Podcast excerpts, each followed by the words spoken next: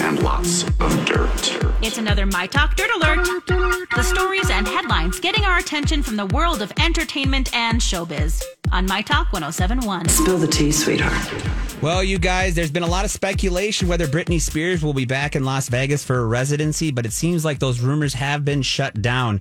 Recently, Britney and Sam Asghari visited World Resorts Las Vegas, and many people were all in and up in a tizzy thinking she might be coming back. Well, the resorts world was just, you know, like getting some good publicity out there by putting a Big- post, big billboard or something of her. Out. That Absolutely. was That's good. what kind of threw some people up. Yeah. They put a big uh, welcoming Well, back. did she tell us no? She's not interested. in She that? didn't necessarily say no, but people very close to her have said that while she had a nice time there, there are no talks about a possible resi- residency, and the prospect of getting back on stage soon isn't even something she's expecting or exploring at this time. so. Uh, I don't know that I believe that. Yeah, I think she'll be back there eventually. Mhm. Maybe me too.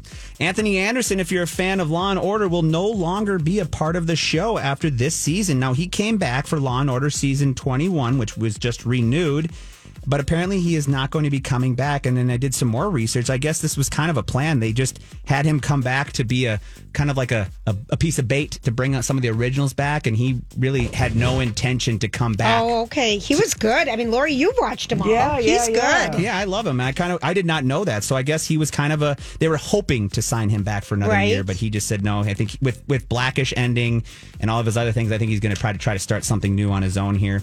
And finally, you guys, as we talked about yesterday, we lost the one great man himself, Ray Liotta, and a couple of couple of our well, one of our favorites, Kevin Costner and Martin Scorsese came out to pay some tributes to him. Now, Kevin Costner said after his death, "I was devastated to hear the news of Ray Liotta's passing. When he leaves an incredible, he, while he leaves an incredible legacy, he will always be Shoeless Joe Jackson in my heart." And then he also referenced a scene in um, the movie.